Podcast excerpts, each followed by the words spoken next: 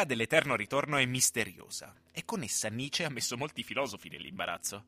Pensare che un giorno ogni cosa si ripeterà così come l'abbiamo già vissuta e che anche questa ripetizione debba ripetersi all'infinito.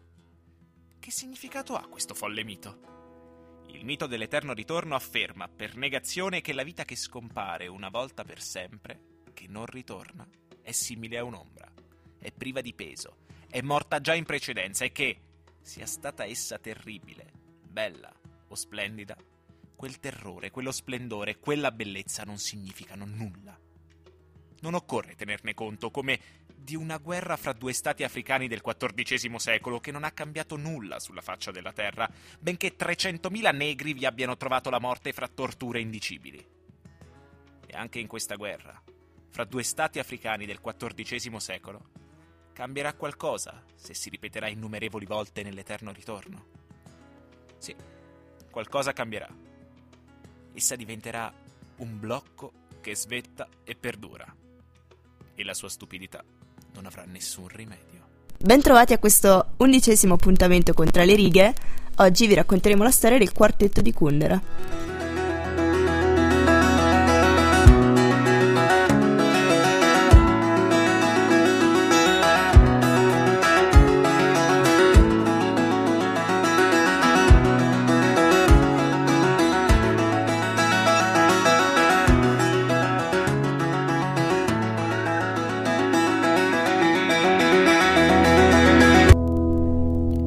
Oggi vi raccontiamo la storia di, di, quattro persone, non di una locanda o di una persona o di un mare. Abbiamo raccontato tante storie diverse in questa prima stagione di Tra le righe. Oggi vi raccontiamo la storia di quattro persone e del rapporto che le lega.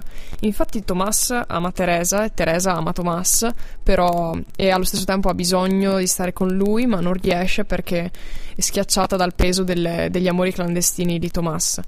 Tra cui Sabina, che però ama Franz, e Franz ama Sabina ma anche loro non riescono a stare insieme finché Sabina non scappa. Ed è un po' questi, questi, intrecci che si basano sulla contrapposizione tra leggerezza e pesantezza, che sono un po' uno dei temi costanti insieme all'eterno ritorno di questo, di questo romanzo di Kundera, probabilmente il più famoso che ha scritto, che è appunto L'insostenibile leggerezza dell'essere, ed è di questo libro che oggi proveremo a raccontarvi qualcosa. Bentornati a questa nuova puntata di Tra le righe. Cecilia Passarella e Margherita Marzari vi faranno compagnia anche questo pomeriggio tra l'altro questa è l'ultima puntata di questa prima stagione, ma non preoccupatevi perché torneremo subito dopo Natale. Il libro di cui parleremo oggi e di cui avete ascoltato la trama La Margherita è appunto L'insostenibile leggerezza dell'essere, tratto cioè, libro di Milan Kundera. L'artista di cui parleremo oggi è Magritte. Scoprite il resto nella puntata.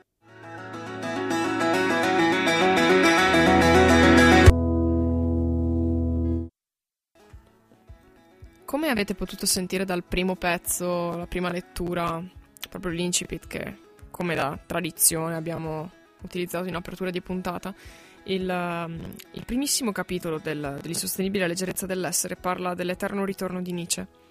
E in particolare spiega um, come, come ogni secondo della nostra vita, se si ripetesse un numero infinito di volte, e assumerebbe praticamente un, un, peso grandissimo, insostenibile, quindi questa grande pesantezza che schiaccerebbe la, l'animo umano.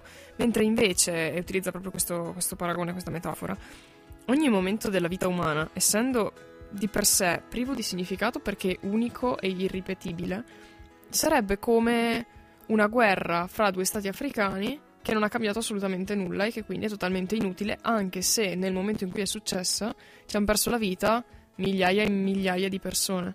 Esattamente, quindi diciamo è questo dualismo che va a aprire il libro, quello tra l'importanza del, del momento che sta, sta, che sta, appunto accadendo e che potrebbe ripetersi al, all'infinito, in contrasto con invece l'ineffabilità del momento che non può essere colto perché è totalmente privo di significato, proprio perché accade in quel momento e resta in quel momento. Esatto, quindi diciamo che eh, al tema dell'eterno ritorno, pesantezza, infatti, eh, infatti la, l'idea dell'eterno ritorno viene definita da Nietzsche come il fardello più pesante e quindi già qua arriviamo a parlare di pesantezza che si va appunto a contrapporre alla leggerezza, quindi già, già qua ci, ci, spiega un po' il, il titolo del libro, certo. no? l'insostenibile leggerezza dell'essere, infatti eh, diciamo che è tutto incentrato su ma davvero la pesantezza è una cosa negativa e la leggerezza è bella? Oppure è il contrario? C'è un po' questo, questo problema su cui si, si, basa tutto il libro. Esattamente, così come c'è il problema appunto diciamo del, di questa necessità che va a contrapporsi alla libertà dell'uomo, il fatto che le cose siano scandite necessariamente secondo un ordine o il fatto che l'uomo debba, debba essere, diciamo, debba seguire una, una particolare via perché le cose dettano questo regime e al contrario invece l'idea di, di libertà che può essere, può essere intesa, eh, che l'uomo può, può riuscire diciamo, a procurarsi nel momento in cui agisce secondo un determinato modo e non necessariamente nel modo in cui le cose debbano andare. C'è infatti a, questo proposito del deve, così deve essere oppure avrebbe potuto andare in un altro modo, c'è un, un pezzo in cui Thomas, uno dei due personaggi, dei, due, dei quattro protagonisti di questo libro, diciamo, riflette sul momento del suo incontro con, con Teresa, che poi diventerà sua moglie comunque. E, e, lui dice che l'ha sempre visto come una cosa che doveva essere, es muss sein, come, di, come dicono appunto in tedesco, ripetono spesso questa, questa espressione. E poi effettivamente lui ci, ci riflette e dice che avrebbe invece potuto andare in mille altri modi, perché il loro incontro è stato frutto semplicemente di una serie di coincidenze eh, veramente eh, che sarebbe potuto andare in qualsiasi altro modo. Semplicemente lui decide di agire in maniera diversa, se, perché era un uomo che comunque diciamo, non, non, fosse legato necessariamente a una persona sola. Sappiamo infatti che Thomas aveva de- delle amanti, tra cui una in particolare che è Sabina, altra protagonista del libro. Decide però di sposarsi e rimanere con con Teresa. Nonostante questo legame, però, vedremo che non, lui non sarà, non sarà capace di, di, rinunciare alla sua amata Sabina. Un dramma umano si può sempre esprimere con la metafora della pesantezza. Diciamo, ad esempio, che ci è caduto un fardello sulle spalle. Sopportiamo o non sopportiamo questo fardello? Sprofondiamo sotto il suo peso, lottiamo con esso, perdiamo o vinciamo? Ma che cos'era successo in realtà a Sabina? Niente aveva lasciato un uomo perché voleva lasciarlo. Lui l'aveva forse perseguitata? Aveva cercato di vendicarsi? No. Il suo non era un dramma della pesantezza, ma della leggerezza. Sulle spalle di Sabina non era caduto un fardello, ma l'insostenibile leggerezza dell'essere. Fino ad allora i momenti di tradimento la riempivano di eccitazione e di gioia al pensiero che davanti a lei si apriva una nuova strada in fondo alla quale c'era una nuova avventura di tradimento. Ma se un giorno o l'altro quella strada fosse terminata. Una persona può tradire i genitori, il marito, l'amore, la patria, ma quando poi non ci sono più né genitori, né marito, né amore, né patria, che cosa resterà da tradire?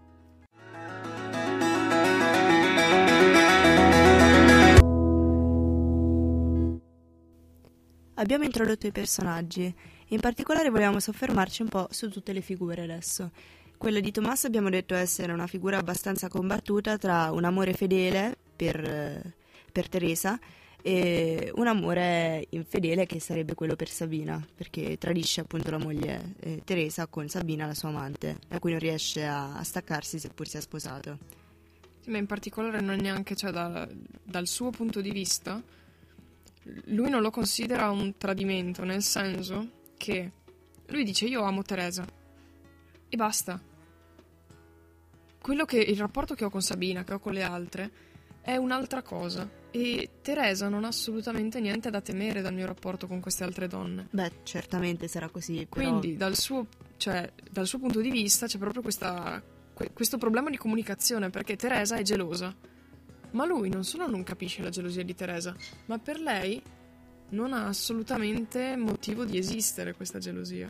Ovviamente, io penso però che sia non, non so se emerge in maniera evidente dal libro, ma penso che sia piuttosto un modo per tentare, diciamo, di, di scusarsi in un qualche modo. Tenta di darsi questa scusante per, per un'azione che sta commettendo che non è proprio giusta. Insomma, lui si rende conto di star tradendo Teresa, però continua a stare con Sabina dicendo che il tipo di amore che prova per lei è diverso e per questo motivo Teresa non ha nulla da temere, ma di fatto lui comunque sta tradendo sua moglie e quindi tenta di trovare una giustificazione. Sì, sì, sì, assolutamente non era una giustificazione, era solamente per um, specificare, certo. specificare le diverse idee dei personaggi all'interno del libro.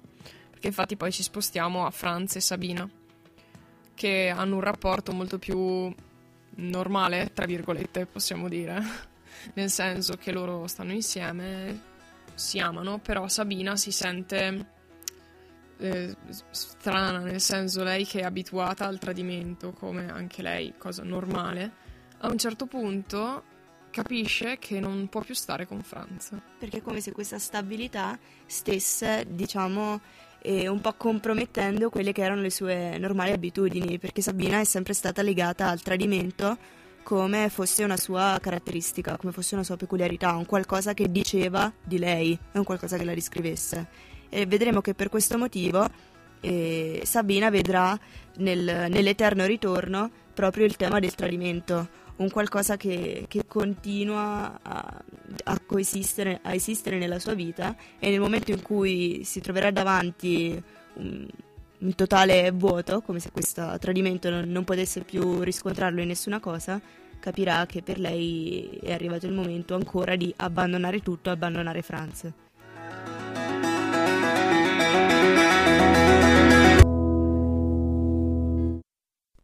Abbiamo deciso quindi di mm, parlare di Magritte in, eh, in base a quanto detto appunto sul, sul, libro, proprio perché uno dei suoi quadri, che è La battaglia delle Argonne, ha rievocato in noi proprio questo senso di contrapposizione tra leggerezza e pesantezza. Sì, diciamo soprattutto per chi non ha forse proprio presente questo quadro, che non è comunque uno dei più conosciuti di Magritte, di solito di Magritte si conosce quello della pipa, quelli comunque con la bombetta o con i cavalletti, con i dipinti all'interno dello stesso paesaggio, comunque le battaglie dell'Argonne è un po' più po' meno conosciuto mm-hmm. e vede come, come, protagonisti del dipinto una, una nuvola e un, un masso, una pietra della stessa dimensione della nuvola e anche più o meno della stessa forma. Sì, entrambi galleggianti su questo borgo indefinito. Esatto. In una giornata un po' crepuscolare. Così. Sì, un po' tutto indefinito, cadere se, sia, se stia salendo, se sia fermo e c'è un po' questa cosa della contrapposizione tra lentezza e pesantezza appunto.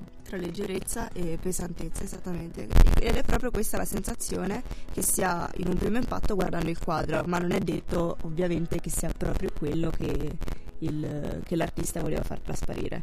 Questo perché molto spesso quando dipingeva si affidava non a, a un'idea completa, a un qualcosa a cui mirava già nel momento in cui iniziava a dipingere, ma per un abbozzo che era normalmente un abbozzo di un oggetto e da quell'oggetto poi, in base alle emozioni e all'ispirazione che questo gli dava, eh, completava diciamo l'opera e il suo disegno finale. Quindi non, non, è che esista davvero un'unica interpretazione di un quadro, ma varie interpretazioni, in questo caso più che in altri casi, perché si sa che alla fine in tutti i quadri non esiste un, un'univoca interpretazione. Anche perché diciamo che comunque Magritte può essere considerato un po', più, un po' il più concettuale tra i surrealisti, tanto che spesso viene un po' definito non troppo surrealista, quasi metafisico, c'è un po' questa confusione comunque basti pensare al suo concetto molto filosofico del questa non è una pipa ma l'immagine di una pipa. Diciamo che fonde molto arte e filosofia. Sì. Quindi forse nemmeno lui sa realmente tutti i significati che potrebbero essere dati ai suoi quadri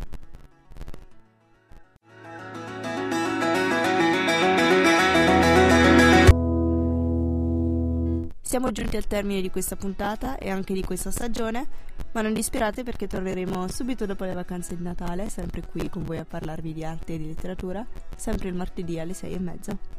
Sempre su Samba Radio e sempre Margherita Marzari e Cecilia Passarella. Ciao!